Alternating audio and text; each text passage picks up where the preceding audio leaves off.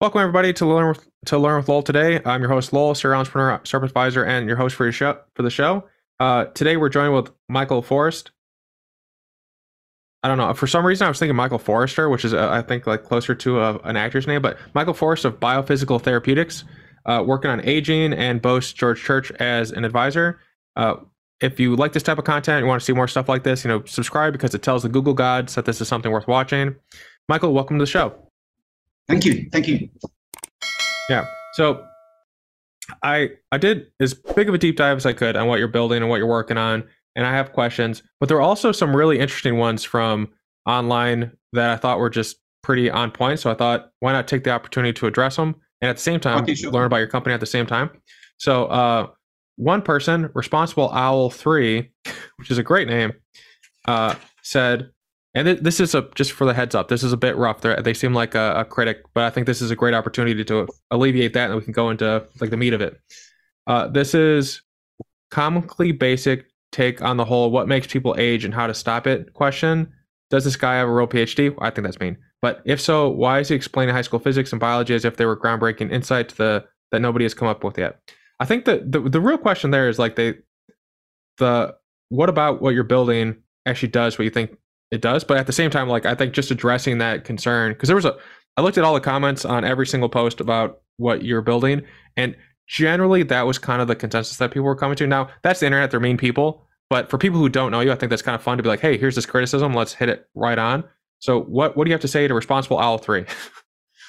okay, yeah. Uh, well, my, my blood's boiling as I as I hear that really. Um, uh, so I mean, the, the, guy's a critic, really. There's no question there, really. It's just yeah. like a, just uh, crap, really. But I mean, um, so let's go through. I, I mean, I have got a PhD, so I've got like um, yeah. Uh, I studied biochemistry at Cambridge, and I've got a PhD. Um, but uh, I mean, what, what was even the criticism there? He's just saying like it's all it's all yeah, rubbish. I, I mean, the, where, where do I even start? Yeah, I think the big thing is what makes people age and how to stop it. That question, they felt that the the approach wasn't that groundbreaking. Now, I, I see the like, hey, are you talking about school physics and biology and making it seem simple? That's how you communicate on the internet. Like, if you want to talk like PhD molecules in an interview, like that, that's gonna like glaze so many people. So I think the the real response that we should focus on, because you clearly have a PhD, there's you know like we, we can we, we can put that put aside. But I think how does this approach of looking at the meta, uh, metabolism met, why am i screwing with this word? The metabolic rate. thank you so much rate, yeah. The, yeah. yes the met, meta, metabolic rate heating and aging all relate to each other. Now there's mice studies and but at the same time like even, even i was wondering because in the uh, in the in the interview you did with longevity research longevity something they talked about how like 40% of the world is in the, the tropics. So then yep, yep. even on that so then would there be an age aging disparity between people who live in the tropics versus the the colder colder periods? Like so is that something like we see as one element? Like, are, is there evidence of this in the wild, basically, outside of the mice who had their temperature uh, reduced through genetic mo- uh, modification? Okay, so to put it most simply, um, so if you slow the metabolic rate of uh, a mouse, or like a, a, a, wasp or a fly or a worm or fish, if you slow the metabolic rate, you can actually extend their lifespan. And that, that wasn't mm-hmm. found by me. That's been uh, actually known for quite long, a long time. Uh, for many of those species, it was first shown in mice in 2006, uh, and it was published in Science, which is one of the big prestigious uh, science journals uh, arguably the, the most prestigious. And the guy that did that, Bruno Conti, he's actually an, uh, uh, an advisor to the company. So there seems to be yeah. this link between metabolic rate and lifespan. They're inversely proportional. So like if you slow metabolic rate, you can actually extend lifespan. Okay, and um, so where, where the company comes in is that we've actually got drugs that can actually slow metabolic rate.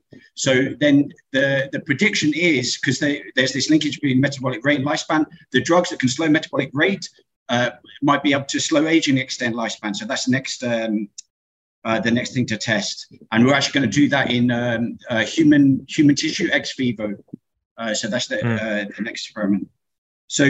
Um, and also talking about you, you're talking about what's the relationship with humans. So yeah. that's interventional data. So like if you if you if you actually slow metabolic rate, you can make uh, things live longer. So that's interventional data. It, observational data within humans is humans with a lower metabolic rate per unit mass, they tend to live longer. Okay, so that's mm. actually been seen in the human population. And um, that, that was that came out of a big study. It's called the Baltimore longitudinal, longitudinal study of aging. So on on entry into the study, they kind of did a admin on the people, like uh, recorded different things like the metabolic rate, for example, and then they monitored them over the subsequent 40 years. And so then they saw, uh, you know, who who died before who and things like that. And then if you look at that data, you actually see this inverse relationship between metabolic rate per unit mass and lifespan. So it's actually been hmm. seen in humans as well. And then the other thing That's is like calorie restrictions slows metabolic rate. So like when you have less calories, it's like your body kind of like shuts uh, shuts down a little bit to conserve calories. And one thing that actually does is it ramps down metabolic heat generation. So like your body hmm. temperature uh, drops uh, slightly. And uh, calorie restriction is very well known to extend lifespan, like in, in mice, for example. The jury's still out on, on, on, on humans. Just because humans have got like such a longer lifespan, the experiment's a lot harder to do. But uh, in mice, it's, it, it's well known to um, extend lifespan, and that's probably the, the, the biggest modulator of lifespan that we found found today. Uh, and and also in what they have shown in humans is when you do calorie restriction, your metabolic rate does slow and the body temperature drops slightly. So that's seen in humans as well. Um, so given yeah. that, if that is the reason why calorie restriction extends lifespan, then uh, uh, and given that happens in humans as well, you'd expect calorie restriction to extend lifespan in in, in humans. Um, so yeah, yeah, that's uh, um, yeah. I think that's a good response.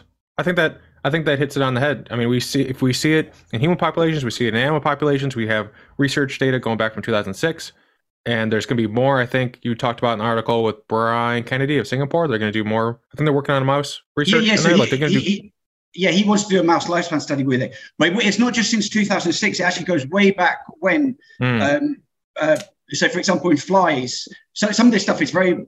It's, it's, one of those things where it's in the literature, but then it kind of gets forgotten. So this mm. actually precedes uh, 2006. Uh, so with flies, for example, flies are cold-blooded, uh, which means they don't metabolically generate heat. So uh, their, their, their body temperature just follows the ambient temperature.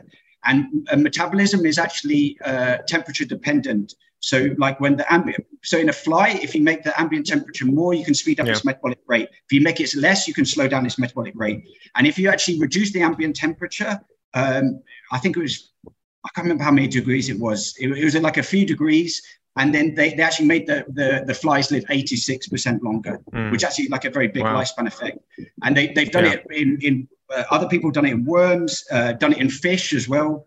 Uh, cold-blooded, uh, they're cold-blooded as well, so you can just uh, control their metabolism by controlling the the temperature of the water that they're in, uh, and, and that, that all preceded the, the, the mouse study in 2006. But the, the the the mouse study in 2006 is most nice because that's actually in um, mammals. So then we get more hmm. excited, like when, when, when, when, things are in uh, mammals. And um, what they actually did was they, it's a very nice experiment. So they, uh, th- there's, there's a part of the brain that kind of um, monitors what the body temperature is to set uh, that controls um, heat generation kind of thing. So they actually yeah. did this manipulation, genetic manipulation in, in the brain that made the brain think that the body was hotter than it was, so then it directed less metabolic heat generation. And so the, the, the, the, mice actually had less metabolic heat generation, a slower metabolic rate, and they actually lived longer. And their mm. body temperature fell very slightly. Their mean body temperature fell uh, 0.34 degrees C, and then it actually made them live 20% uh, longer. And a, a, body temperature drop of 0.34 degrees C is like pretty much imperceptible. Like our, our body temperature jumps around uh, by more than that within a day and, uh, and between days. Um, with the circadian rhythm, and also uh, like women, for example, their, their body temperature varies with the uh, menstrual cycle, a, a, lot more than mm-hmm. 0.34 degrees C. And so where the company comes in is we've actually discovered like this new reaction that mammals use for metabolic heat generation and a drug to specifically in, in, inhibit that uh, uh, reaction and shown in mice that the, um, the drug can actually reduce metabolic heat generation and, and, and slow metabolic rate. So the drug because um, this is the other thing. So people just read like these odds and sods on the internet where it's all kind of very simplified. But underneath that, there's actually uh, a paper, yeah. a preprint paper, and then underneath that, there's actually like uh, patent applications, um, mm-hmm. which, which, is like into the real uh, nitty gritty. So if you want to go deep, you know, there's a lot of stuff there, a lot of experimental data, and, and new drugs especially. So the the companies like uh, I think very um, differentiated by actually having drugs. So there's things that actually we can try. So you can say they might not work, you know, but I think the the stakes, if it, they do work, it's worth trying, you know. And mm-hmm. so there, there, there's other people that are kind of like hand waving. So I mean, this guy, like the critic, you know, this is saying the critic doesn't count. He's got nothing. He's got no answers. He's got like no drugs. He's not like, uh, and and I, actually I think uh, something I mean, but basically, I dismiss a lot, a lot, of these people anyway, like on Reddit. Like, if you if you listen yeah. to them, you, you know, you, are gonna. But I, I, think like if you want to make a criticism, a, a, thing to do is like one in, one out. So like, if you're saying that's wrong, what's what's what's your answer, kind of thing? And they they've got you uh, know nothing. So oh, like, they, they never just, go that route.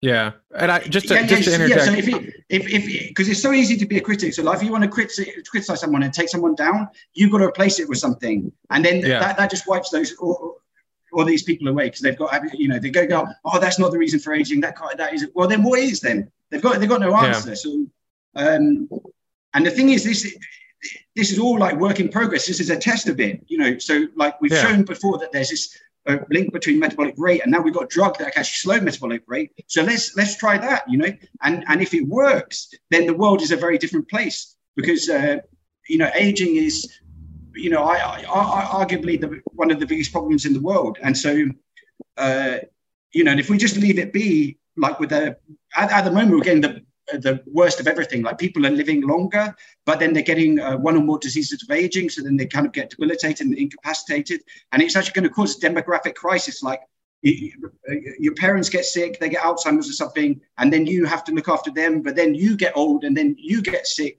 and like you know there just aren't enough people to kind of look after. So it, it's actually something that something has to be done. And and another criticism is people go like it shouldn't even be done. We shouldn't even be attacking this. But if you just leave things to run their course we're we're, we're headed for a, a real crisis. And pe- people don't even really un- understand this yet. Um, you know in the uk for example it kind of like you get snippets of it in winter like um, when flu season comes around, the, the, the health system really starts to uh, crack. And that's with the amount of old people that we've got now. Like in the future, you know, there's going to be a lot more. So, yeah. So, so it's, it's, it's something that, um, you yeah, know, something important. has to be done about it. And I, I'm, I'm, I'm, I'm actually in the arena, you know, trying to do something about it. Uh, whereas, yeah. you know, these guys on Reddit, they're just like, uh, you know, in their mum's basement or whatever, just like okay. speaking up on, uh, on Reddit. Well, if, yeah, if I can, if I can interject, I think you handled the criticism extremely well. The and I, I also agree that generally, if you criticize, I think you should offer like, hey, here's some things that maybe you could do better. And um, I what what I liked about starting with the show with that question because is because sometimes people just say things and they don't understand. Like, there's a deep well of passion behind what you're doing. Like, you're not yeah, doing this for the fun well. of it. I mean, yeah, yeah, yeah. like the knowledge is yeah, now Like you didn't go to you didn't get a PhD because you know uh, for fun. You did it because you, you were very passionate about this stuff. Yeah. And there's research and there's all these things. So I thought it was a great way to just start, hit this on the head. In response, well, maybe they'll be more wary in the future about just like making a criticism. Maybe they can make some suggestions. At the same time, I think you hit every single one of their concerns. Is it real research? We have, you know, like you said, mountains of stuff backing it up. That this is, these are phenomena yeah. that are worth investigating to see more about. Uh, yeah. yeah, you have the background to do it, you have the support to do it, you have the advisors to help you, and you have the ambition yeah. to do it. And so, uh, I, I laud you for for for doing it and for you know just letting sometimes sometimes it's good to like look at our critics and even if they are like a basement dweller or like someone at stanford or whatever i think like this person could be anything so like give them the benefit of the doubt on that but at the same time like, i completely get it like criticism's like uh, pretty tough but i think i think well, you handled well, it really I, well another thing i'd say is like um because I, I, have actually engaged with some of the comments on, on, yeah. on reddit so i did try and um educate people because I so now I'm in a different phase. So this has been ongoing for some time, and like a uh, yeah. you know, for a long time I didn't want people to know what I was doing, but now it's all like patented and protected and things like that. So I'm in a different phase, and I'm trying to get uh, you know disseminate it and try and get people uh, in, interested. And as you say, like you know, some very high profile people are even interested in that. Like George Church joined the advisory board, and he, he didn't come uh, easily. You know, he uh, like uh, it was back and forth and stuff. Um, but but so, some people completely misunderstand it. Like uh, you know, some people are thinking that I was accelerating metabolism, which I mean is very clear in the thing that I'm not. And then they, you know they're typing away, going, "Oh, this is all like." Does he not know that uh, accelerating metabolism is very dangerous and stuff? And because there are drugs that accelerate metabolism, one yeah. do for uh, dinitrophenol. And uh, you, you, you, I kind of gave up engaging with it because I kind of said like, no, you, it doesn't, you know, and then just yeah, they're yeah. just you, you well, could, you could lose you could lose a lifetime there. It's just a quagmire yeah. of just uh, rubbish, really. Um, I agree. I think I think from now on, whenever you see that, you can just link them to the beginning of this interview and say, "Asked and answered. We got you." like yeah. you don't need to answer well, no, no, anymore. I, I, I think I think I I think I even said to one guy, "With kindness, I will not respond to you again because like I've I've got things to do, and like you know, what, what, what the hell are you doing? Just like writing, you, you're never going to get anywhere in life just writing crap to like uh, on the internet, like uh, you know this yeah. uh, criticism and slide stuff. And uh, you know, if you know better, then by by all means, you, you, know, you you get a drug, you know, and let's see how that goes. But they, this is, yeah. Um, yeah, yeah. But yeah, I, I I hear you, and I slight I I, I, apologize for starting with that. yeah. That was a rough way to begin. But at the same time, like you crushed it, and from now on, people can have that and just have that teed off. This is serious stuff, serious research. You're you're spending a considerable amount of your time and energy doing it, and you're not doing it for the, the lulls of it. Like you're doing it for the benefit of people. And at the very least, the research you're going to do might reveal something that helps people. And even even just talking about it, hearing your passion behind it, I think it's very inspiring to actually care because I think sometimes people just they go through their daily lives and they don't like they you know like they have a job maybe they don't care about and so they're not when they look and engage with people they just think oh that person doesn't care either and so yeah. uh, I, I, love the passion honestly it, it's very inspiring to to talk to a scientist that actually can get fired up about their work you know like there, there are times where you talk yeah. to someone and it's like it, you could be talking about like the price of rice or, you know tea or or their work and it's like it's all the same because they're just like they're like their boiling point like doesn't change um so so I, I i hopefully everyone who's listened in hears the passion and if they do make a comment maybe some helpful suggestions if there is a criticism uh and we'd love to hear you in the comments as well um recently I discovered a way to shadow ban people, which is kind of fun. I don't I don't do it often. It's only the people that are like, get the Bitcoin, wah, wah, wah, and they'll like start like comment like yeah, uh, yeah. harassing and stuff. So well, no, I, but, I did get a bit frustrated at one point because because I want people to understand. That's the thing. So I yeah. get a bit frustrated with people like coming in going, "Oh, he increases metabolism," and then maybe people would think that, and then they get confused. And so I, I really went to town on that guy. I said, like, well, you, you have to stop doing that. You're, you're actually misinforming people, and you help you're harming like my my message you know, and I, I, even kind of like got a bit on the front foot and stuff and said, like, you really need to look at your life kind of thing. What the hell are you doing? Just, you know, attacking, uh, uh, yeah. you know, like it's just, it's just worthless. It's, it's, it's less than worthless. It's actually kind of negative. It's actually like harming me. I'm trying to move things forward. Mm. And by, you know, by all means, maybe the drugs uh, won't work, but we, there's enough there, I think, to, to merit uh, you, you, know testing, yeah. and there's actually something there, some something concrete to actually test. And so, um, and w- one of the theories of aging is that, um, and uh, like kind of metabolism kind of give gives life, but then it, it produces damaging byproducts which cause damage, mm-hmm. which is aging, which ultimately takes it away. And so this this work kind of uh, fits in with that, and there's actually a test of that. So the, the the the work before the mouse experiments and all that stuff that that's pointing to that.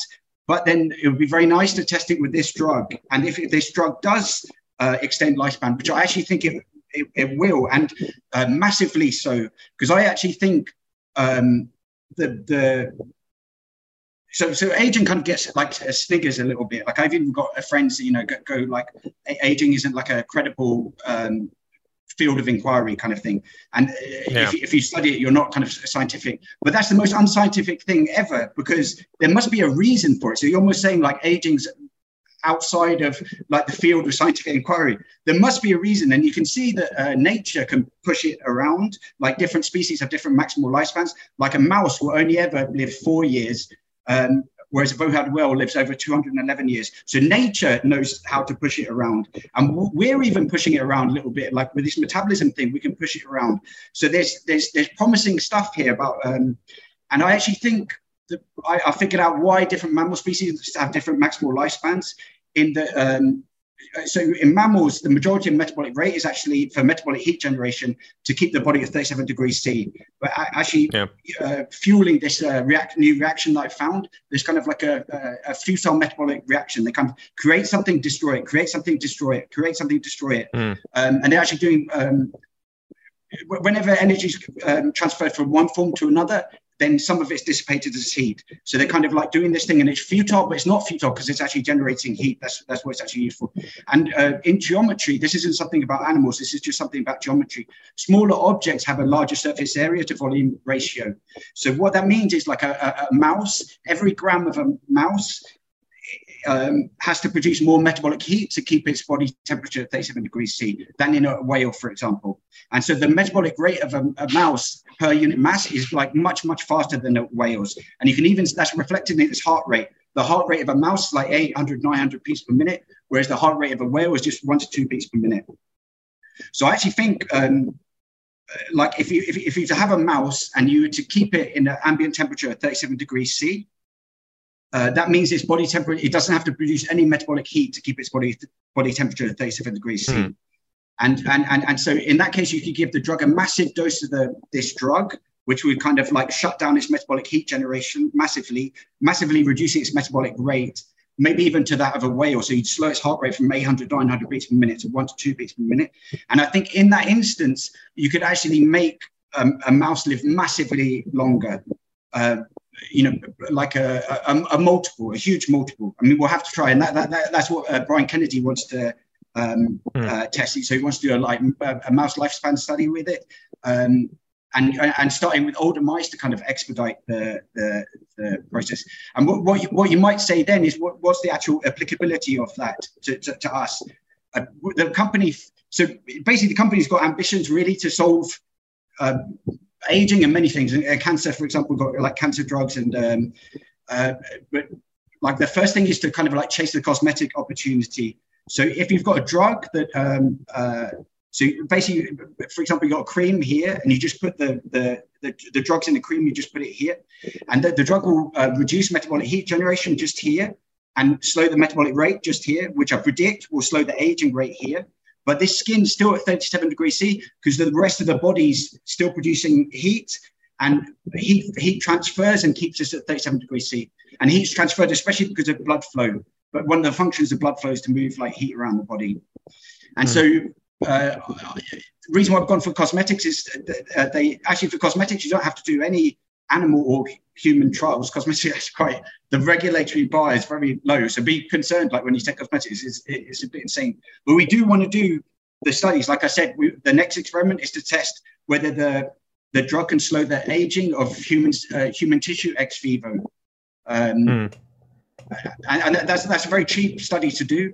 Um, and we've already got people that actually actually want to do it and just need to make the um, uh, compound for it. Yeah, and I, I think the even while I'm thinking about it, I'm thinking of examples of where heat would affect things. Because like I know many of my female friends are really cold. They like generally all like when especially like during the winter, they all try and like trying to steal my body heat sometimes. And it's really cold because I like I just roll around and I'm a thermos. Like if you like just left me out on the ice, I would slowly just melt through it, you know, pretty quickly. But like they're always pretty cold, and so women typically last longer, like live longer. So I, I you know, like I wonder if that's a factor as well. Like just like how hot guys typically run versus women. Well, no, that's interesting. So w- women, actually, generally speaking, they have a lower metabolic rate per unit mass than, mass than men. Mm. So that might be explanatory for why like women live uh, longer than men. And that mm. might be because women have like a different body composition. They've actually got like more kind of insulation. So that might be why they can get away with like uh, um, uh, like a, a low metabolic rate per, per unit mass. And what, what, one interesting thing actually people generally think that everyone's got the same body temperature, resting body temperature, mm. and it's like 37 degrees C. They think that's kind of like a mathematical constant of the universe kind of thing. But people actually vary in body temperature quite a lot, around about over two degrees C. So there's some people wow. walking around with a resting body temperature of 35, and there's other people with a resting body temperature of 37.5. That, that's kind of like the range. And you can actually see that people with a lower body temperature actually live longer in this big uh, study they did in Baltimore.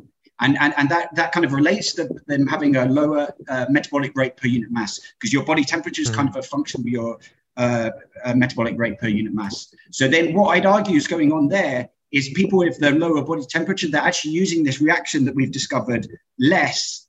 And so then they've got like this uh, lower metabolic rate. And so they're, they're producing less of these harmful byproducts per unit of time. And then, uh, so they're aging slower and then they actually live, live longer. Hmm. That's really interesting. The, how does it, how would you think it works with whales who are big and live in the ocean, which isn't a, good, like water just eats heat. Like it's, it doesn't really keep heat very easily. Yeah. I imagine like the blubber is like insulating them, but is there anything yeah, weird yeah. going on with them?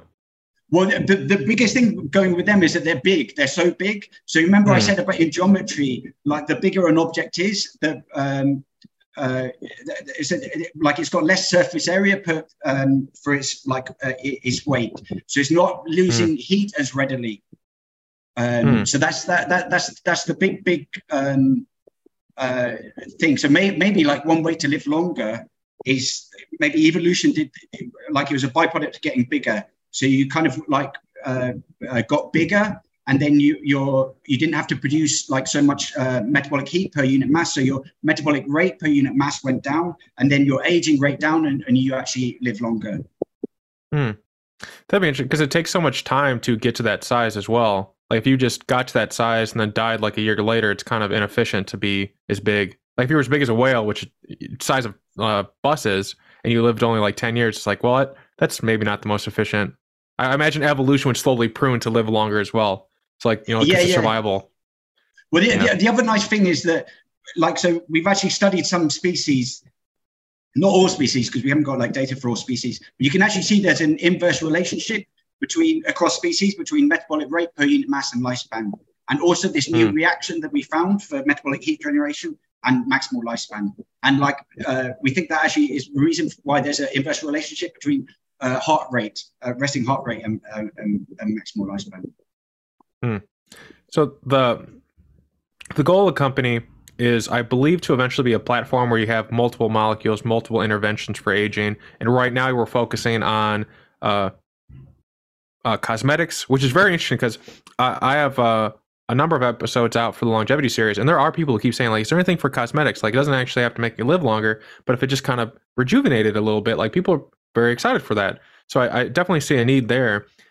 I know there's like it's very much the wild west when it comes to regulation, which is which is bad because if you want to do the right thing, which have some studies to like affirm what you're doing, and a business doesn't, another business doesn't want to do that, they can spend less money and spend that money on marketing and then get better market share than you, which is it makes it unfair when things are unfair. That's what yeah. I think people don't realize about regulation. It makes an even fa- playing field where everything is uh is is not heinous. You know, it's like if I can pay my workers a buck and you pay yours like 20 bucks and I take that extra money and I you know whatever, I don't know, like it just like standardizes things. I was recently talking to I think their episode's going up today.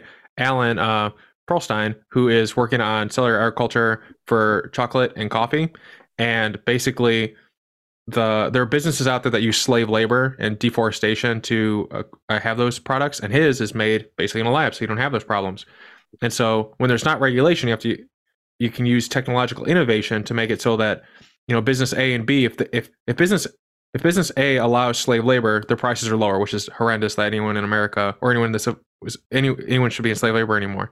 And then, uh, but if if business B doesn't do it, uh, their prices will be higher inherently. Then people won't buy it because eventually everything becomes a price point. People don't realize that every day they're they're they're influencing the world by what they're willing to tolerate in terms of prices. Are you spending the time? And at the same time, how much time do you really have to like look through and like, okay, here are the two chocolate bars in front of me. One made by slavery, made one by not and once and there's a dollar difference like is there a taste difference or maybe about the same so like there's a lot of complexity going on here and that goes to the benefit of the lowest common denominator which goes to my question of uh, do you have any interest in validating it your your with further studies before uh, just f- finalizing the product, or do you recognize that like this is an area where uh, there might be business that'll like snake you and like take advantage of like the research that you see already? Like how do you how do you see living in the Wild West while also being civilized with your PhD and your science Yeah. background, George Church, Yeah, and all these yeah, other things? Well, yeah, there's quite a few points there. Um, I'll just say before I go on to that, like the company, uh, it's not just it's working on different things actually. So it's a bit of a platform company, but to kind of simplify Mhm. it, I'm just talking about like, for example, that that article longevity. It talks like there's only only one drug. There's actually like a, a multitude of drugs really. So like on messaging, things kind of uh, get thrown away just to make the message uh, uh, simpler. So for example, we're working on cancer drugs as well, and um, and uh, uh, and, and also like got ambitions like beyond um, much beyond cosmetics. But on the yeah, so I mean legally we could even like sell cosmetics today, but it's it's like you said we want to do the studies before you know and, and actually kind of prove it all out and then actually have something to be proud of and people can kind of, kind of get excited about um, Mm. and so so we want to do this next experiment where we actually see if the drug can slow uh, the, the the aging of human tissue ex vivo. So if, Mm. if it can, that that would be a very exciting result. And then also we want to do like a mouse lifespan study with it uh, to see if we can make the the mouse li- live longer. And you, you say about like yeah, so the cosmetics are very a crowded marketplace, mm-hmm. but the thing is. People are so desperate that, that that they even buy things that they kind of know don't work really, and they spend quite a lot of mm-hmm. money as well. Some of these cosmetics are outrageously expensive, and so they're just so desperate. They're like they'll buy things that they kind of they, they, they even must know in their heart of hearts this really isn't doing anything. Um, so if you did like the, the, the, the, ambition really is to like have the mouse going, the drug making the mouse live longer and longer, and like as the mouse lives longer and longer, uh, you know people get more and more excited, and then you say like, oh, the same drug is actually in in this cosmetic. So that that's my Yeah. uh, you know b- b- uh, biggest aspiration for it. So really kind of have something that you can really show is working and, then and uh, and then really capture the market actually and may, maybe even grow it because there's lots of people that don't use cosmetics now because they, they just like well that won't work i'm not going to spend but but if you had something that was you could really show was working it, it could bring a lot more uh, uh, people in. And and uh, actually kind of like looking to license um, uh, uh, the compound to like a cosmetics company uh, like as big as we can. Like uh, so then you can access the market do, like at huge scale de novo um, and just kind of you, you know leave, leave them to ru- run it. Because I, I don't know anything about cosmetics. So I, I, I don't want to be involved in you know marketing and things like that. Just kind of everyone's doing what they do best. And and to get them excited that you take uh, uh, you need data you know? So they uh, Yeah. as much and and the more data that we get the stronger position we are in in like uh, the terms that we can drive for a licensing agree, uh, agreement. So to answer your question briefly we, we want to like prove it all all, all out. And, Yeah. and this is why i get very frustrated with people like kind of criticizing and trying to kill it before we even you know so there's something here. Let's let's find out you know? I mean this is Yeah. this is science really. This is what science is. You you find out and you you look at things that have happened before and then you kind of like make a mental model and then you make predictions and then uh, uh, you know try it out that's the way just it, it's so easy just to sit back and just go well you know that's wrong that's wrong and then just get Yeah. nowhere get get get get get, get nowhere so um yeah no really want i think there's I mean, what I actually think, I think, I, I mean, I have to kind of, uh, I don't know, dampen like how, I, but I, I think this is really, you know, the, the, the, this is, a, I, I think this could really take us forward, like could really, um, yeah, Yeah, I, I was thinking of different ways you could experiment uh, on it because uh, in America there was a recent thing where truck drivers get like half their face that ages faster because it's just exposed to sun. It's like, well, you could give them cream for that half of the face and then compare uh, to see how it works at Well, no, the no, of the they year. do that. They do that. They do that. So one of the ways cosmetics are tested are like, you know, you put the Hmm. cream on one hand and not on the other. Or another thing is when when you first test cosmetics, you actually rent space on someone's back. So like Hmm. companies have like a, a little, they rent a little disc and put and put the cream on to see if there's any uh, uh, reactions and things like that. But even that isn't mandatory. Um, uh, you know, there's so many cosmetic companies actually. I, I didn't know, so I didn't even really know about cosmetics So I started uh, looking into this. Um, and as I say, the reason why to go for cosmetics is just because it's so close to market. Because you yeah. know, uh, and then and then hopefully get like a revenue and profit through that, which is actually quite special for a biotech to have. And then you can you can you can like drive that into other things, mm-hmm. like uh, you know more experiments and then so, so the ambitions are actually to you know um, because like so many diseases actually correlate with age so like young people don't tend to get them. You only tend to get them if you're older. And there's, quite nice graphs where if you see like um, you know times on the ages on the x-axis, and you can kind of see the disease incidence goes up like this. You know, and it starts to go by you know by 40, and you know by 60, you know you're up here. It's kind of, and so a drug a drug to slow aging could actually uh, and, and, and there's a thesis that those diseases correlate with age because uh, aging is age aging is actually a causal drive to them. So if you had a drug that could slow aging, it could actually have like a therapeutic benefit for a huge number of different diseases, varied diseases. So, you know, Alzheimer's or age-related macular degeneration, they're also different diseases, but they might have this common kind of hub at their core, which is aging. So if you have a drug that could slow aging, it could, you know, a, hu- a huge number of different diseases it could have a positive effect for. So the company's got ambitions to have a drug to slow aging and there's so many different uh, applications for that if you're successful. And as I alluded to before, this is actually necessary because what's happening is the population is kind of aging and people are living longer, but they're not living longer in good health. They, they get one or more diseases of aging, which are very incapacitating and debilitating. And then they can't, they can't work and maybe even have to like have care. And then they're pulling people out of the workforce.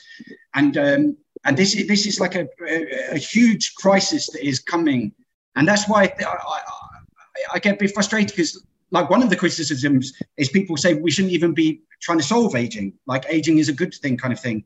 But the, the default, if you leave it, we're going to have we're going to be in a, a, a real uh, muddle in the future, mm-hmm. and we're kind of like hitting on it already. I think that uh, that whataboutism I always feel is just so uh, skin deep, you know, to keep with the cosmetic joke, but the, because people are always like, oh, why should we be going to Mars? Why can't we spend it on school systems and stuff? It's like we can do both. Like the stuff that we're going to learn yeah. for going to Mars or doing this research, like, like if you're if you care so deeply about roads, and I think that there's a, an argument to be made that someone who's like really dedicated to roads and improving them would have a good benefit on the community.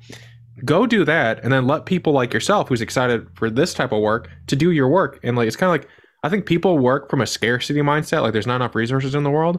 And I think we are moving to the point, especially with rockets and other things, where we could potentially be in a post scarcity society where there's enough to go around. Nobody hopefully lives in poverty and that type of thing. And so at the end of the day, like if, if you took someone who's really excited about roads and you said, no, you're gonna have to do longevity research for the next 20 years and maybe it won't work out and you'll be penniless by the end of it, you know, if it failed like completely, right? It's like they're like, well, I wouldn't want to do that. It's like, well, then why would you do it to Michael? like, let Michael focus on his thing that he's excited for, and you focus on the roads yeah. or whatever else you're excited for. It's like everyone has their their their thing, and I feel like we need to appreciate people's different interests. Like someone who wants to work on roads, it's equally as valid as work on longevity. The difference is there are people who are very excited about this and want to dedicate their lives to it, and guess what? It'll benefit everyone else. So I, th- I feel like yeah, there's a, yeah. a level of just like being empathetic and understanding like people have interests and let them pursue those interests and I and at the same time, I know it's hard for people to do that. There's a lot of people who can't touch that passion that you have very clearly for this work because they you know they haven't been lucky enough to be exposed to something to be excited for, or they have like things in their life that like really push them down, you know, abuse or whatever. And so um, for anyone out there who's feeling that way, I hope hopefully you reach out and uh, if you don't know what your passion is, like maybe read uh, Walter, Isaacson, Walter Isaacson's Ben Franklin. They talk about how to find your passion a little bit in the beginning. Basically, just try a bunch of new things. But if if and at the same time, like hopefully there's like therapy and stuff as well, depending on your level of you know concern. But um, I think my opinion, and I'm curious, you know, if anyone else in the comments is, uh, agrees or disagrees, is there's a lot of different things out there. And if we take if we take you who has a passion for this thing and you're working on it, you're going to do better than someone who's just highly paid put on it. Like there's so no, that person's going to check out. They're not going to do the best work. They'll they'll they'll do an okay job, but the person who who has the the foundation and has the passion and is going to go the distance, it's going to do more than someone who has like maybe more money and um and is just kind of doing it as a nine to five way. I've, I've seen that often in the businesses I, I work on, and that like people will say, "Oh, well, per, uh, company X just got ten million dollars in finance, and I only got one million. It's like great, they're going to spend ten million dollars validating your idea in a different route than you were going to do because you know yours is the optimal way of going about it. So just continue to execute on your thing, and eventually they'll die.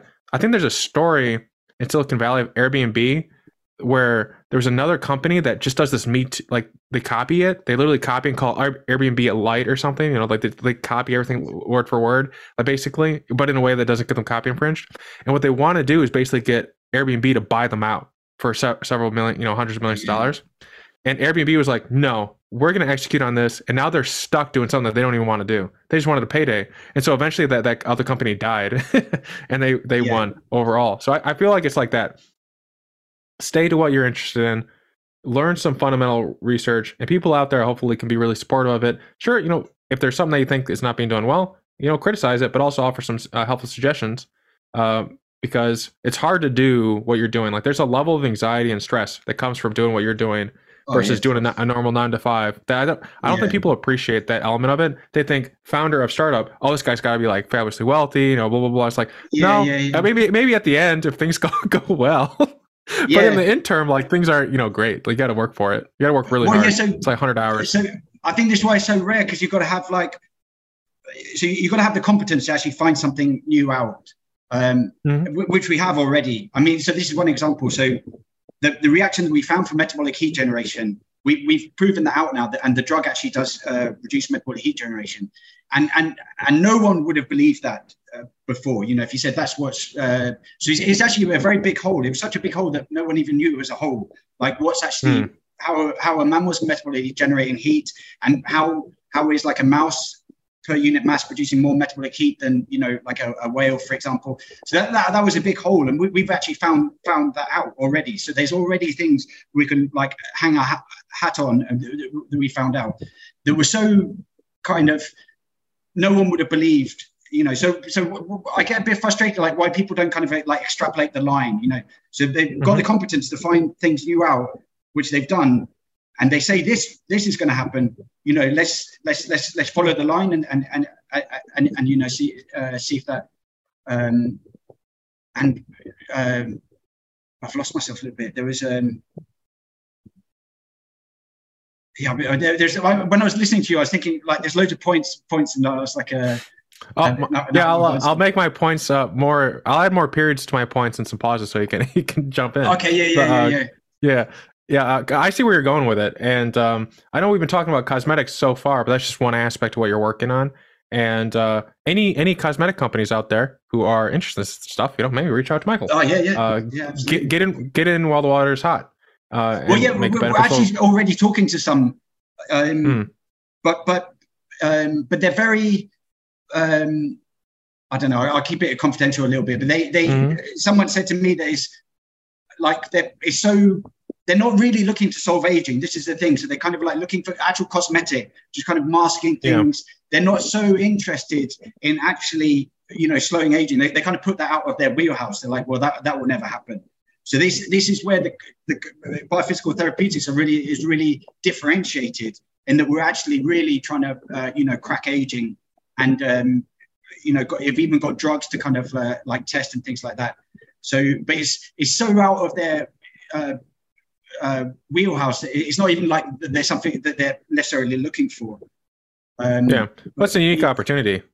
If you can, if you not only can mask aging but reverse it and make that a competitive edge to their competitors who are just looking to do some faux, like faux leather type thing, not even real leather.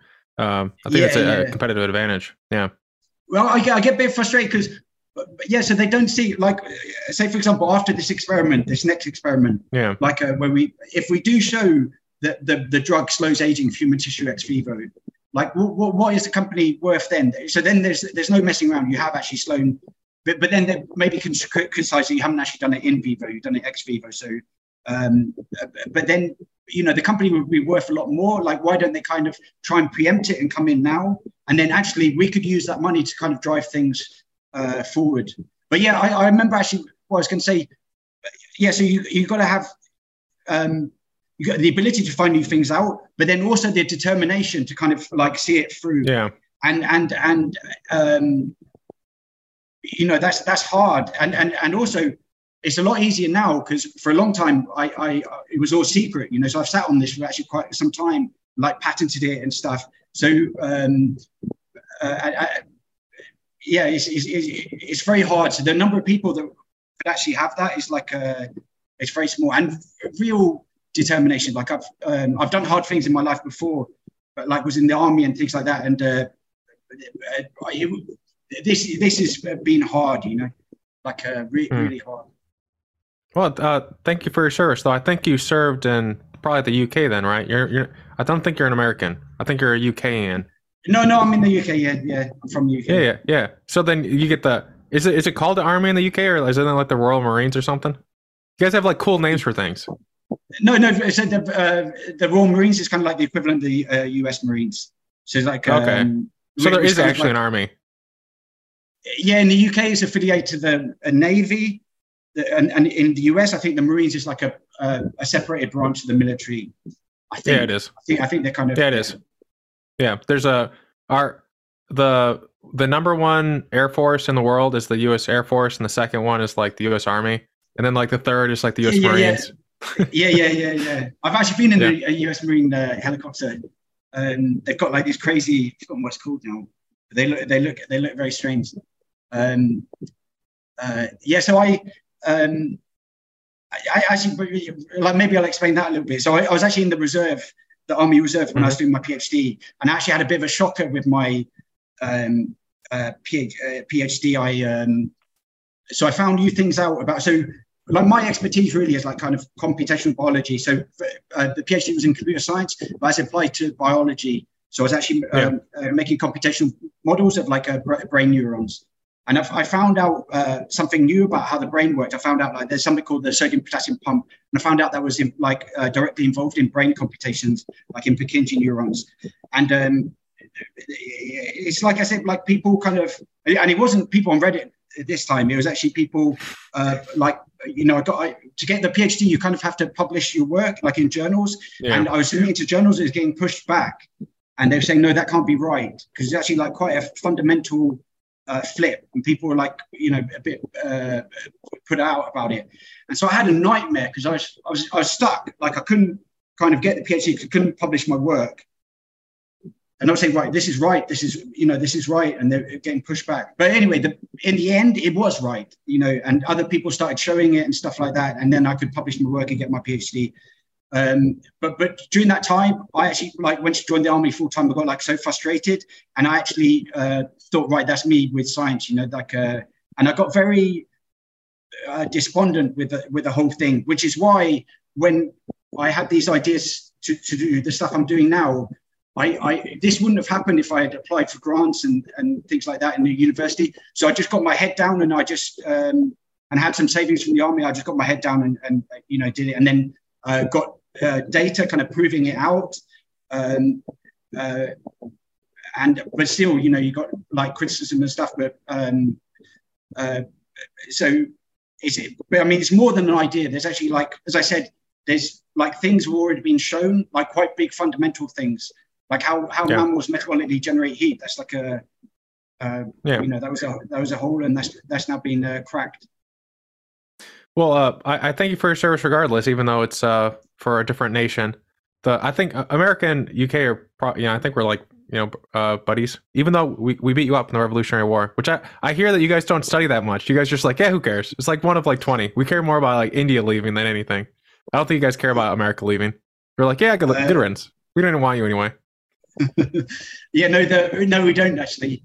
Um, yeah, we don't. We don't. Yeah, every uh, every now and again when I'm talking to someone from the UK, I'll bring up, yeah, so you know, uh, we, we we beat you guys up. I don't know. Yeah. It's like the American in me. No, I, I, so you like joking about it? You like joking about it? I because I was in America one time on Independence Day, and I made a joke about it. I said like, "This is a day of mourning for me," and they got really pissy about it. they like uh, they didn't. I was jo- I was joking, and like uh, they, but they, they're really sensitive. But no, that's uh, hilarious. You, you didn't tell it to the right crowd. That's hilarious. I would that that's hilarious. I don't know uh, where. Maybe you were like in Texas or something. like they're very jingoist down there. But uh, yeah, that's no, hilarious. York, no, they're really. Uh, I don't know. They, they didn't get the. Day of mourning for me. That's hilarious. yeah, that, I don't know. That, that's that's good. Funny. That that's good uh, humor. The uh, yeah, I guess it would be the well. People always wonder like, what would the U.S. be if like we stayed under the, the umbrella of the British Empire? It's like, well, we probably wouldn't have been anything because like the the Britain was deliberately uh, sabotaging the mercantile and uh, industrial base of the U.S. so that like they were like uh, hobbling us. So once we left you guys, we, we grew pretty fast, and everyone came here because we're land of opportunity. But uh, yeah. uh, no, I'm, I'm a big fan I, of the US. I'm yeah. like uh, I, I really like um, you know, it's, it's incredible. Like for science, for example, like, um, and mm-hmm. this is the thing that people don't realize. And, um, you know, even in England, and actually, it's, it's, sadly, it's growing in the US. People don't realize that science technology is what drives economic uh, progress. And um, so, for example, it doesn't like you you said before about kind of like um, scarcity and things like that. These kind of things they actually grow the pie. So they kind of think, oh, if you get money from that, you're kind of like taking money away from something else. But like uh, these kind of innovations, they actually grow the pie and make kind of everyone richer. So like a, a drug that could slow aging, that could have like have an incredible economic impact. So, so for example, um, they've actually there was a paper in Nature Aging. Uh, David Sinclair was one of the authors, and there's some economists uh, by Oxford and a guy um, Harvard. I've forgotten their names, sadly, but they they did a calculation. If if you were to slow aging by just if you were to make people slow aging and make people live increase life expectancy in the US by just one year, they calculated that would have an economic billion um, benefit of 38 trillion US dollars just by uh, uh, one year.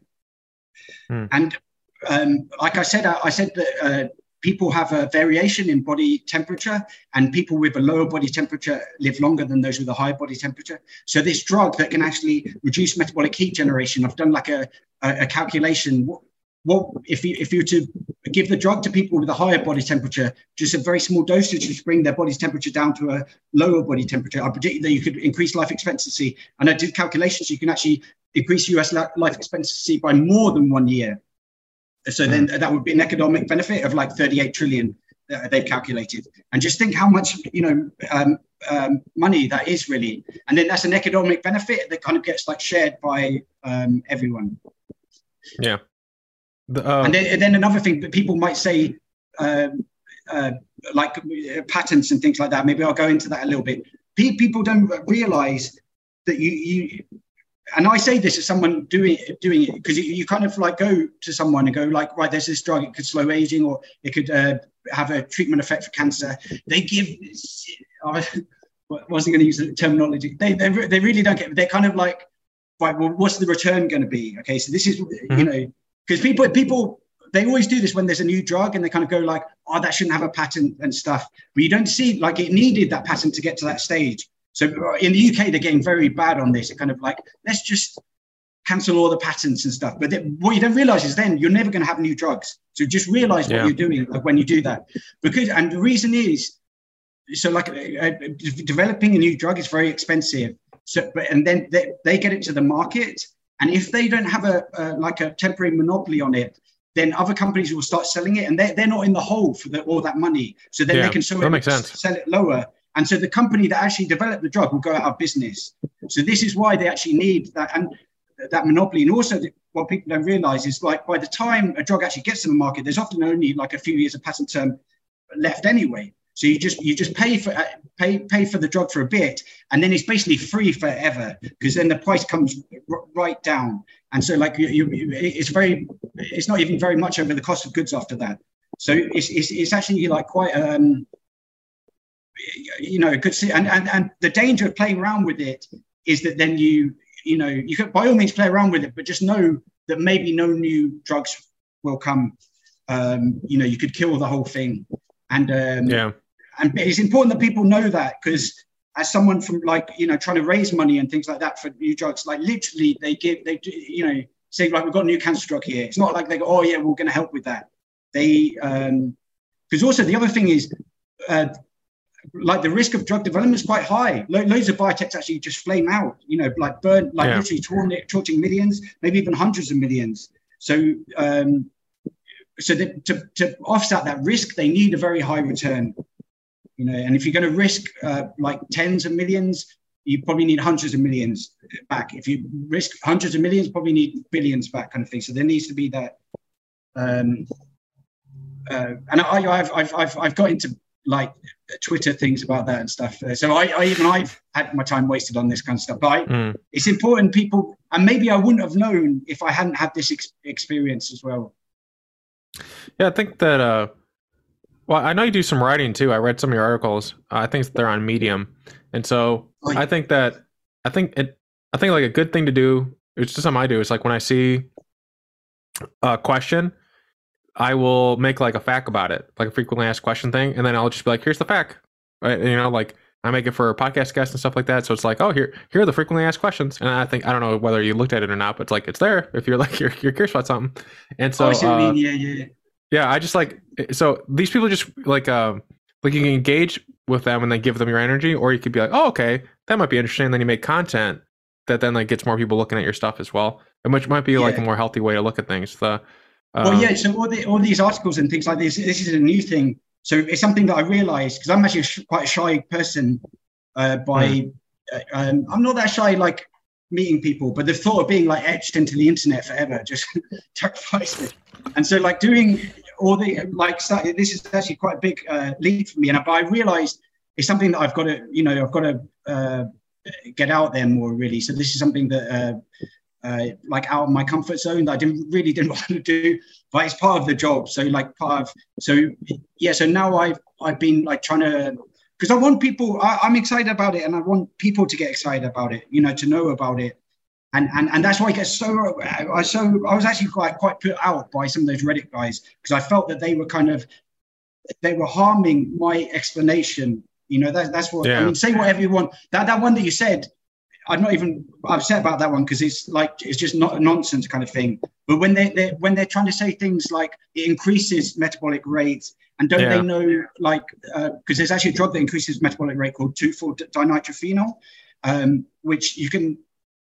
Uh, okay, I'll say I'll say it. it's like um, it does actually like increase metabolic rate and people use it for a weight weight loss drug. And it does actually work but it's super dangerous because it actually makes uh, um, the body more less efficient. So um, like it uh, generates more metabolic heat. So people mm-hmm. you, you, actually die if you take too much of the drug you, you, you actually die in a very super nasty uh, uh way. And um, but it's, it's, it's, still used like bodybuilders use it uh, uh, quite a lot and and so like mm. one of the guys was like oh does he not know like this these drugs are dangerous yeah. and stuff and i got very annoyed because he's like saying it's like the, it's actually the opposite what the drug does it actually slows metabolic rate and so i just thought mm. he's like you know muddying the waters and i got, I got you know i was very annoyed annoyed with that and then i try i try and i try and like ed- educate them but then they you know just come back with more crap kind of thing and then they're just losing loads of time. Yeah. Yeah, you can't you can't uh, you can't educate people who don't want to be educated. I think you could do like that political. I think like that maybe like something you could do is that you do like that politician thing, which is like, what do you think about Tom Cruise's stance on infrastructure? And then you say, oh, infrastructure. Have you heard about my new plan for healthcare? And you just talk about the, the only thing. So if the concern is that they're muddying the waters, you can just like be like, here's my post on explaining how that's not the case. So like you never really engage with them you just always are on message for your thing. So then they never okay, really yeah, waste yeah, your time.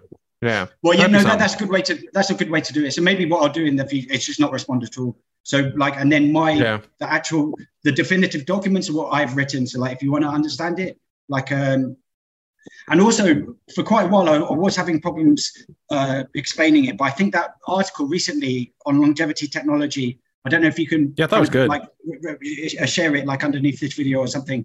Um, but I, I, th- I, th- I think that explains it very well and like kind of like quite um, succinct, succinctly. And then if you want more detail, there's actually a, a, a, a preprint paper um, and uh, which which is kind of like ongoing work. That's like a, I think that's version three. It just was more work gets done. Then I kind of like a, uh, um, update it and submit. You know, so version four will be um, uh, shortly, and then then there's the actual patents underneath. Like if you're actually interested in, um, but even even lots of scientists don't even read patents actually, which is.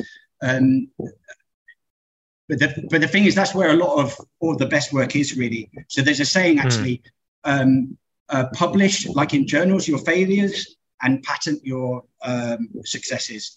So in Oh, biotech and farm, yeah, in, in in in biotech and pharma, like a lot of the best work is only getting published in the patent literature. So if you if you if you don't read patents, then you're you you know you're missing a whole, you know, the best stuff really. And the thing is to read to to really understand a patent, you kind of have to have written patents in some sense to kind of understand all. Like the best way to uh, kind of understand how they're structured and things like that is actually to do it. Um, but um, yeah, How so do you, uh, like I mean, How'd you learn that? How'd you learn? So like, if, I, I haven't. I, I think I, I look. I've looked at patents, but I would. I don't have like specialized knowledge on this. Is there like a book or resource that would give me a good overview to better understand it? so there's um, th- well, there's two things going on. There's like the kind of manuals. So for example, Mhm.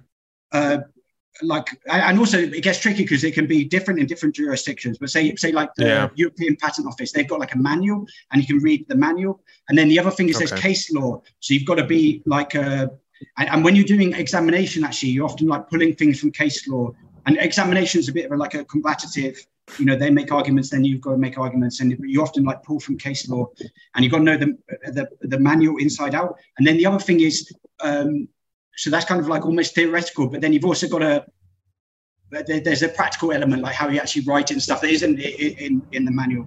But how how I learned to do it was I actually uh, used patent lawyers and like uh, Mewburn Ellis, which was like um, so I basically found things out, and then I was actually quite disciplined for a scientist because I found things out. And normally, what happens is then they just publish it or tell people and stuff, and then you can actually never get a patent on it. Once something's in the public domain, you can never get a, a, a, patent, which basically kills it really, because then no one will pay Hmm. to take it through clinical trials and stuff. And so, so much um, uh, work kind of gets lost through this, and this is kind of like the inverse. And so, so lots of scientists don't even realize this. They kind of think, right, I, I need to publish this, and if I patent it, that would be so evil, kind of thing. But they're doing it. They, they are do, do, unknowingly doing evil themselves because if they don't patent it, then it's just lost forever.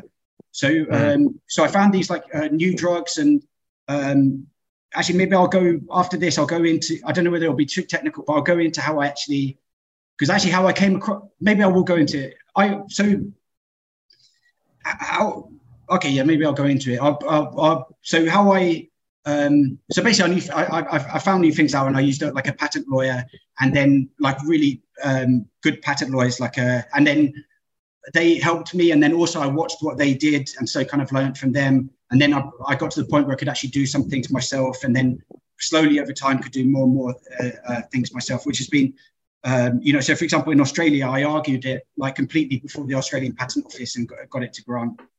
But how, how I actually f- first kind of got, got it's quite a long story. So I um, I, I actually um, there was a time actually, you know, I said I was a fan of uh, the US, and I'm, i may still Mhm. do this at some point. So I, I, I was actually um, thinking to get a green card, and there's like um, there, there's actually a program called Alien of Extraordinary Ability, like for a scientist to get a green card there. And uh, for that, you have to get references from scientists that don't know you. They've read your work, and then you know they they have to say good things about it. So w- with that, I actually got a reference from a guy called Michael Levin, who's actually like quite a high profile. Uh, I'm now. talking to him on Monday. I'm Okay, good. on Yeah, Monday. yeah, yeah.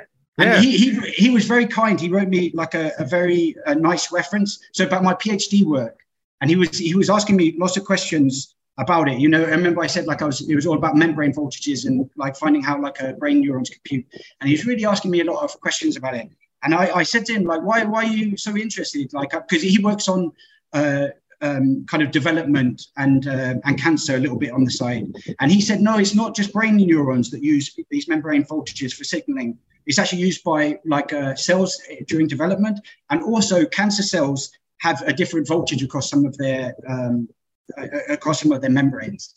And so that really captured my imagination, the cancer aspect, because I'd always heard people complain you can't hurt cancer without hurting normal cells. They're like too similar, you know. And lots of Mm. chemotherapies, they they they actually hurt cancer cells, but they also hurt normal cells as well, which is why the side effects are so horrendous. And with with with with uh, cancer, it's almost like um, you take the chemotherapy and it's hurting you and it's hurting the cancer. It's kind of like who kind of gets killed Yeah, first. who dies kind of thing. first?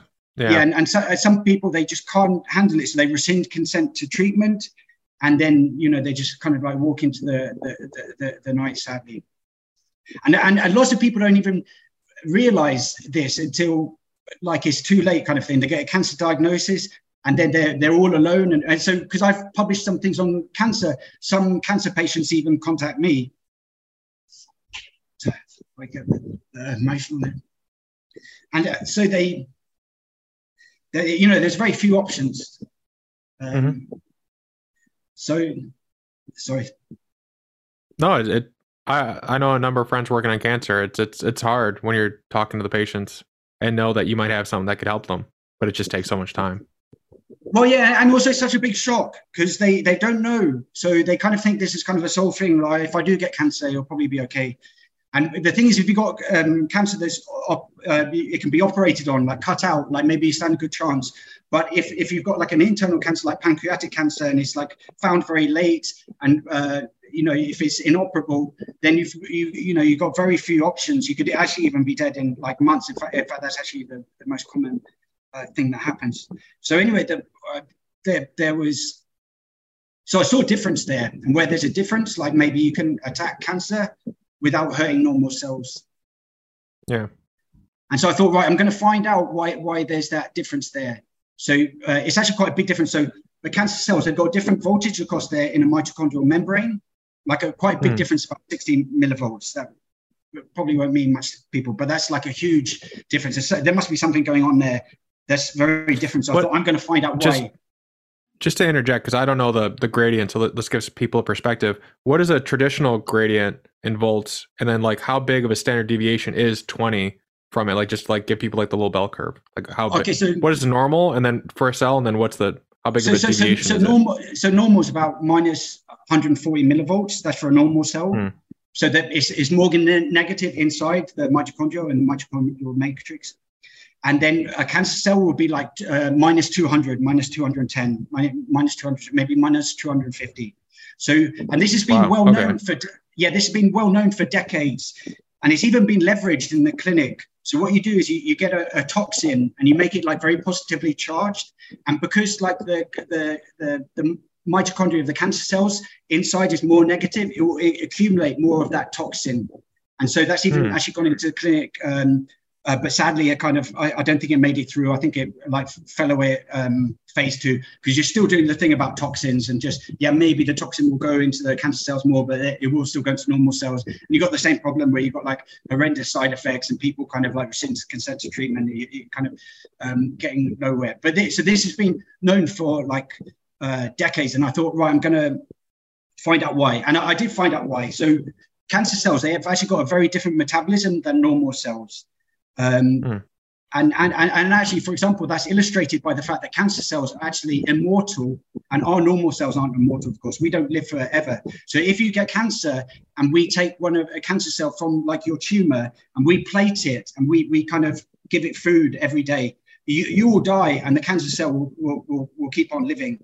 And in fact, like one of the cancer cells that's actually studied uh, in laboratories yeah, now yeah, yeah, yeah. So Henrietta Lacks uh, sadly long since died, but her, her, her cancer cells are still alive um, and in laboratories all, all, all, across the world. So, so again, so people like complain that cancer, normal cells and cancer cells are like so similar, you can't get one and not the other. But there's some pretty big differences here. Like, so there's a cancer, and that actually comes from um, metabolism. And I actually think it's because um, like like I said, met- metabolism kind of gives with one hand, it gives life, but it produces like these harmful byproducts, which cause uh, damage and aging, which ultimately takes it away.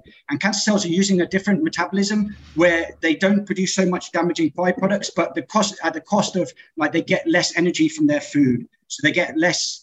To be specific, they get kind of less ATP yield from each glucose molecule. So they're, they're kind mm. of um, they're, they're, they're kind of like optimizing for a different thing for Im- immortality, but then at the cost of like a more inefficient metabolism. And that, that, that, that effect is actually called, something called the Warburg effect.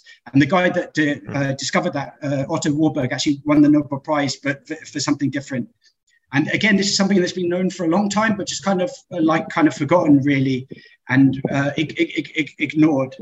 And so during the Warburg effect, what's happening is I, I might get a bit, a bit technical here, but like there's um, cancer cells are actually using glycolysis a, a, a, lot more, and glycolysis because for one thing, glycolysis produces metabolic intermediates for like a cell proliferation. So they want like a glycolysis going at like a very high rate, and glycolysis actually produces ATP, which actually has a negative feedback in, inhibition effect on the enzymes of uh, glycolysis.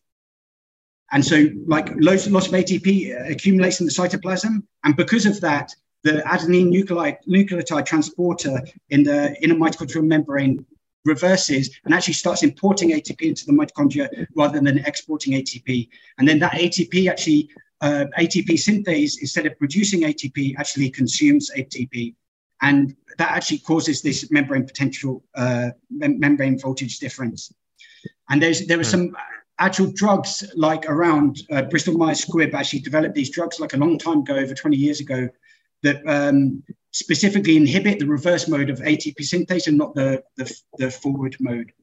Um, and so I thought, right, if my kind of model is correct, then these drugs should actually have anti-cancer activity. So I got them synthesized at a place called Wuxi AppTec in China and then sent to the uh, National Cancer Institute in the USA. And they tested them in this kind of in vitro assay, which they've tested millions of compounds in um, and they've all, all present cancer drugs have been tested in that same assay. And this this drug, I actually sent a few. They actually had like a more great anti-cancer activity than most present cancer drugs. So validating mm. that. And then, then there was some kind of things that I did that showed that it was actually exerting the anti- cancer activity by actually hitting that target, which are actually in the preprint if anyone's interested. So That's actually, interesting. Yeah, yeah that, so, so thought, this is a this is a, a branch of a project they're going to be working on. Yeah, so this is how I got into the aging thing. So, and I, I thought, right, I've got like a, a, a really selective cancer drug because cancer cells are using ATP synthase in reverse and not in forward mode, and uh, normal cells are using ATP synthase in forward mode. So I thought I had, right, I've got like a completely specific for cancer. But then I, I had a thought, like, maybe normal cells are using that reverse mode. Maybe they're producing ATP, but then deliberately destroying some of it, like to create a futile cycle to generate heat. And that's how, like, uh, maybe that's how mammals actually metabolically generate heat. And then I thought, mm. right, we can test that by actually giving this drug to mice. And if that's the case, then their body temperature should drop uh, to the ambient temperature. So if the if the mice are in a uh, ambient temperature of 37 degrees C and you give them the drug, the the drug can't drop their body temperature because a mouse can be dead actually. And if it's the ambient temperature 37 degrees C, its body temperature will be 37 degrees C. But if the ambient temperature is at like, you know, normal room temperature, 21, 22, 23, then the drug should reduce its body temperature down, way down towards ambient temperature. And that's actually what happened. So then, then I realized I found out how mammals are actually metabolically generating heat by this, by this reaction. And then I knew from like way back that there was this link between metabolic rate and aging so then I thought, right, well, this the next thing to see is to see whether it can slow aging, and that's where I am now. And like, uh, you know, uh, I've kind of disseminating it now because patents are published, and then I've done preprint, and now I'm doing, uh, you know, these kind of articles just for the general public to try and get people interested and to kind of get money and like to move it forward. Uh, do you have any interest, or do you intend to? Apply for a SENS grant. I know they're they're they're looking for proposals pretty soon, and I think their GlycoSens project would fit. I mean, I mean, there's like some relation there, but I know they're they're looking for people to work with under that umbrella. So are you gonna like uh, query them to see if you can work under there uh, with well, their so, grants? So there's one like um, someone said. The thing is, I'm a so the thing about SENS is. Um, so, uh, so Aubrey de Grey, who's kind of like you know the father, and I I, I owe him a lot because it like uh, reading his book.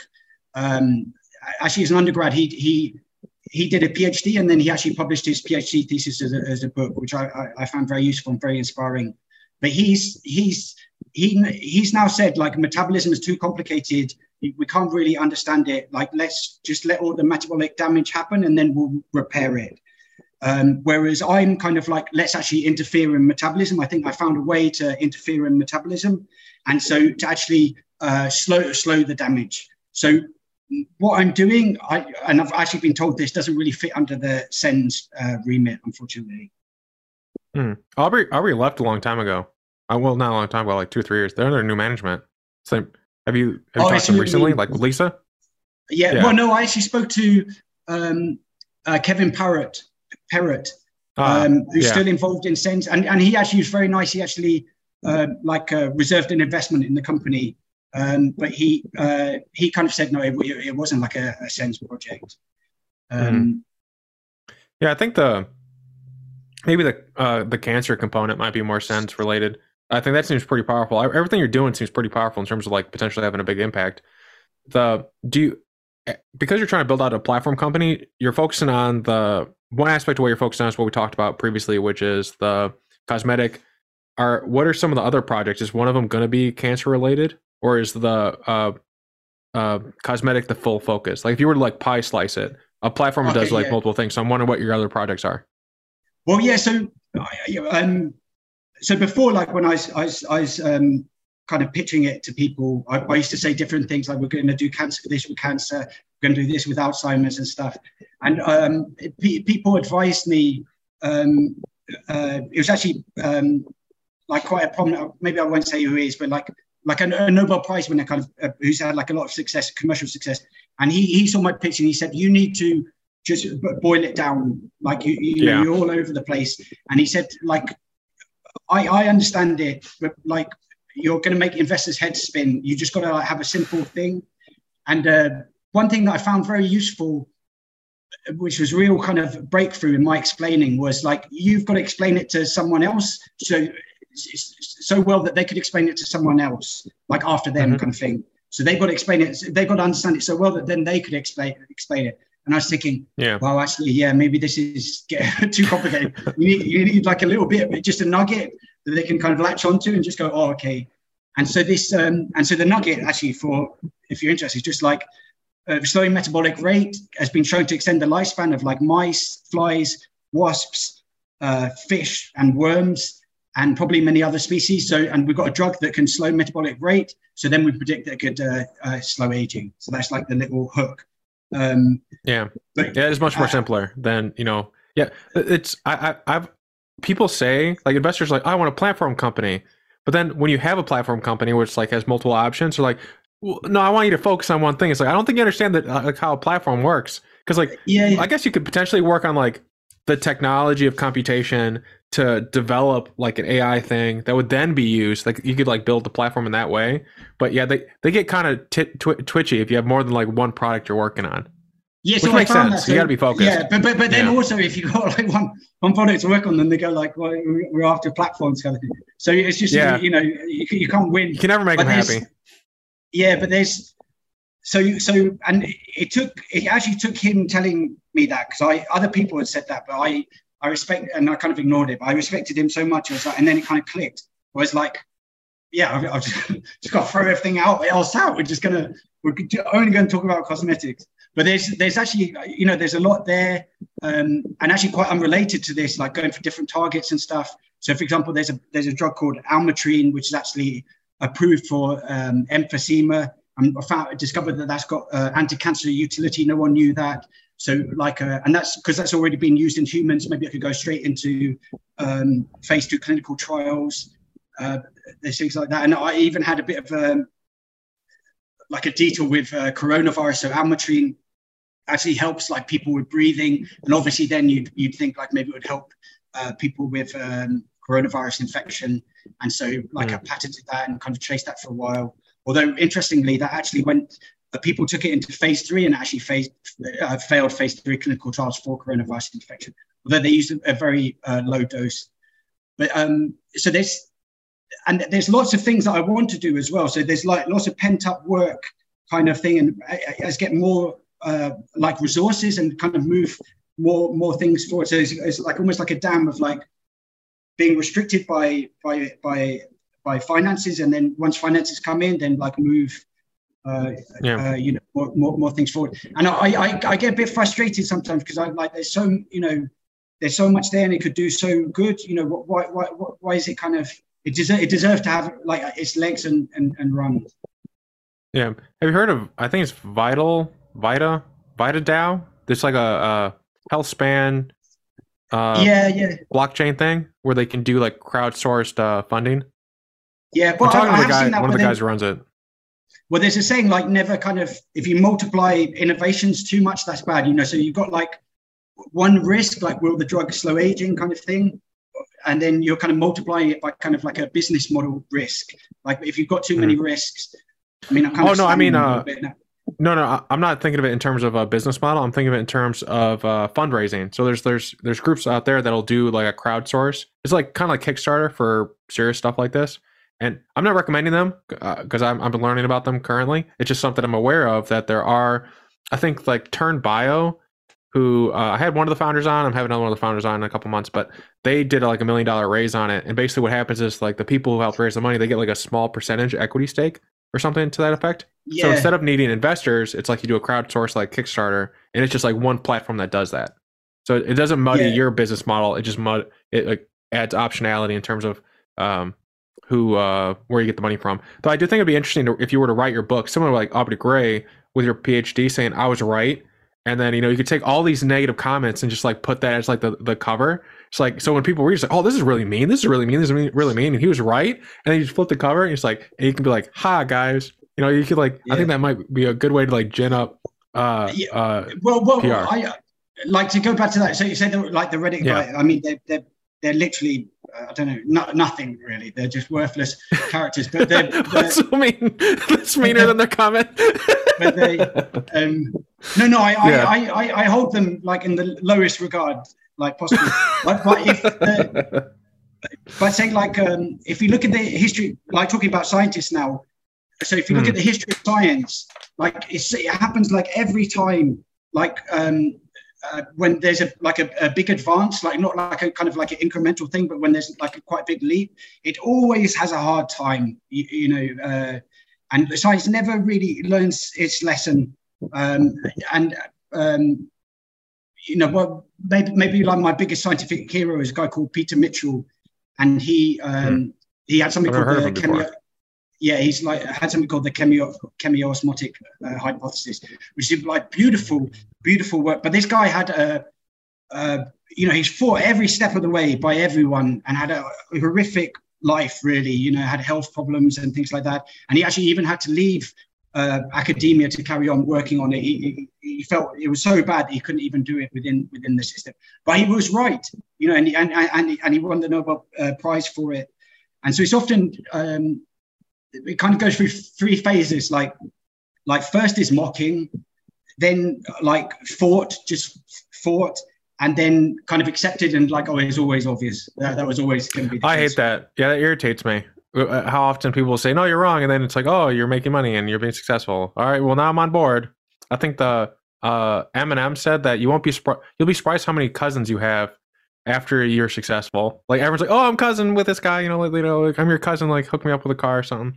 But I know, I know, we're coming to the end. The what I, I'm I, clearly I'm into books. What books are you reading, or that you'd recommend people check out? It doesn't have to be related to this stuff. Uh, Okay, because I mean, most of that's like in papers. So, but what are you reading that you recommend people check out? And I will read them. That's the fun thing. At least one person will. Okay, yeah. I, I'm not actually a big reader um, Hmm. uh, of like kind of fiction. In fact, I, I'm, I may may never read another fiction book again. I think me and fiction have gone our separate ways.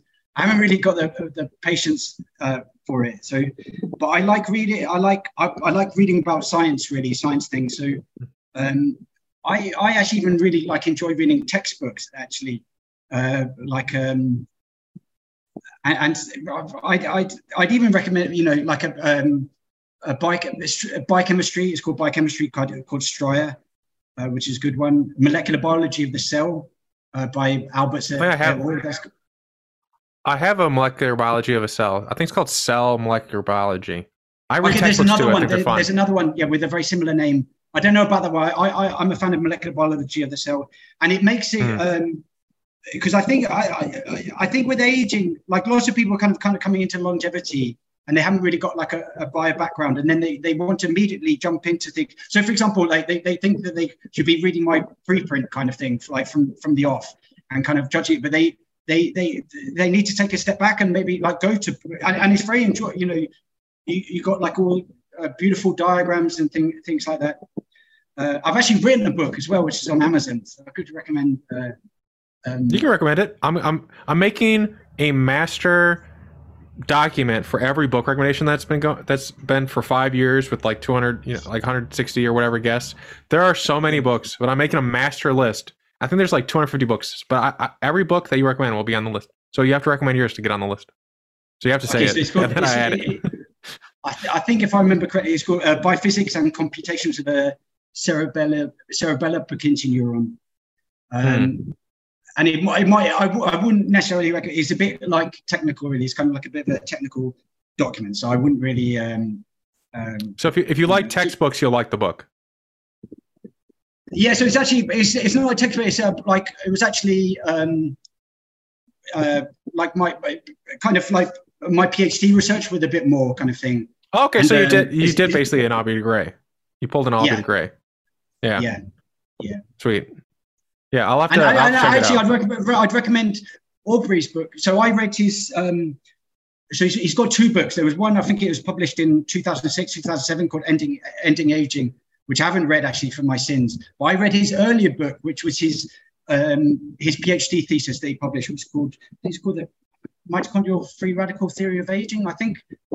Um, yeah i think that's what it is yeah, which I I I, I found uh, you know like very um, you know it's very well written. I've, I I think I think that's a great great book.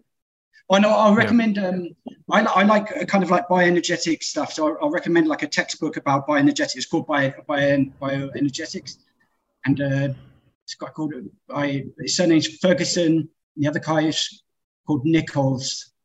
Nicholls, like if you just type in uh, bioenergetics, Ferguson, and that, that's that's like a, um, a super good book. And I, I so I think there's like, um, and actually that's Peter Mitchell's work is actually what, what first got me into bioenergetics. So I, I read that when I was still at school actually, and that kind of really blew my mind. And um, and and also I think that there's this because I'm interested in aging. I think there's this thing between bioenergetics and aging that you can see with metabolic rate. Um, and you can even see it with cancer. Cancer cells are mortal, and it's got like a very different metabolism, and it's not uh, using oxidative phosphorylation as much. Um, and it's also uh, one of the things is it's uh, the high glycolytic rate gives it like a lot of NADPH, good for uh, reactive oxidation mitigation and stuff. I think I think there's a lot, you know, a lot in there, and bioenergetics kind of gets. Mate, I don't know why people kind of ignore it. They they, uh, you know. Um, so I think that I, I think if you like that stuff, that's worth that's worth going in, into. Sweet. Yeah, thank you for the recommendations. The uh uh what where would be a good place to keep up with your work? Is it Medium? Is there a particular website? Like how do people stay up to you, up to date with you in a respectful way where they don't leave mean comments? But yeah, where, where Okay, no, that, that's a good idea. Um, so the company hasn't even got a website at the moment, just because just been so stretched. Um, Yeah. But as I say, like there's so so the, the, the aim is to have one at uh, one point.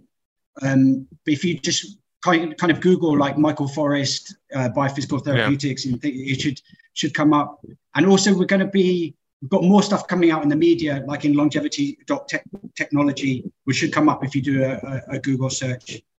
And they'll be and on the as say, too. yeah, and as I said, there's actually, I mean, we've got less than many longevity co- companies, but we've got kind of more because we've actually got like published patents and uh, papers and, and things like that. So people are really, really keen and can kind of look Mhm. into that. And um, also, I'm happy for people to contact me. Um, uh, maybe I'll give my email about that. I might regret this, but Uh, Yeah, yeah. I'll- Maybe, maybe let them if there's like Twitter or something. You know, I don't want people like bomb- bombasting. Oh no, okay, no, okay, that's a that's a good idea. So I've got Twitter, so I've, I've only been on. I'm quite new to Twitter, so my my my handle is Forrest uh, Forrest with two R's underscore PhD. Yeah, and it'll be in the show um, notes too. Yeah, Yeah, yeah, no, no, they. I, I'm starting to use um, Twitter more, which I don't really enjoy actually. Right, so I'm having to do all this kind of. I don't know. I'm becoming like a social media manager or something, and having to do all this. What? Um, you can uh you can set up an automation where you just like make us like you make one thing that has like all the posts and just like sends it wherever you want, and then you don't have to really engage with anyone if you wanted to. Yeah, I yeah, but I, I try and like raise my profile by kind of getting involved in you know discussions and things like that, and it's I find Yeah. it um, very distracting. I don't know how people do. I don't, I don't know how Elon gets any work done. The amount that he tweets. It's Yeah, insane. I, I use Twitter for research, Yeah, on Twitter, there's like so many scientists that just like tweet their research, like David Sinclair or SENS Yeah. or, or what have you. And I just, I basically just go to those pages, and then every time I see something political, I, I click block, or you know, like I, I try to let Twitter know I'm not interested. I just want to see science, and it, it Yeah, usually yeah, works yeah, out. I'm trying to train it to only bring me the like cool innovation or stuff on like. Native Americans or Indigenous people and stuff. But uh, no, I, I, I. I, too, I, I try and stay out of politics because that, that's a, just a quite a quag, quagmire to like a. yeah, Um, it's a yeah, it's a waste of sometimes I even go like I'm like, and like writing, I'm like, no, no, hold back. It's just just for work. Just stay out of everything. And and also it'd be even more of a like a torching of time. I don't know how lots of these people have have time. I mean, um, Yeah, I know. I know some really smart people that it's just like when you talk about some pol- uh, political things, they just spend the they'll just burn the rest of their day and not realize that they just gave someone free energy. Oh. It's like you could spend that time wisely. You don't get it back. Like that Yeah, person yeah, doesn't yeah, even care. If anything, they're just like they're like d- like savoring it. They're like little narcissists, maybe even like like su- like like a little vampire, a little emotional vampire. But Yeah, I want to so so I know we're we're at the end. So I just want to thank you so much, Michael, for coming on the show for you know crushing the criticism. And so from now on, if someone criticizes you, you just link them to the show, and they will know not to mess with you. And uh, you know, if you have anything, if you ever have anything like cool coming on, you're welcome to come back on. We'll talk about it Well, at, at length. Um, and but seriously, thank you for taking the time and for being on the show today.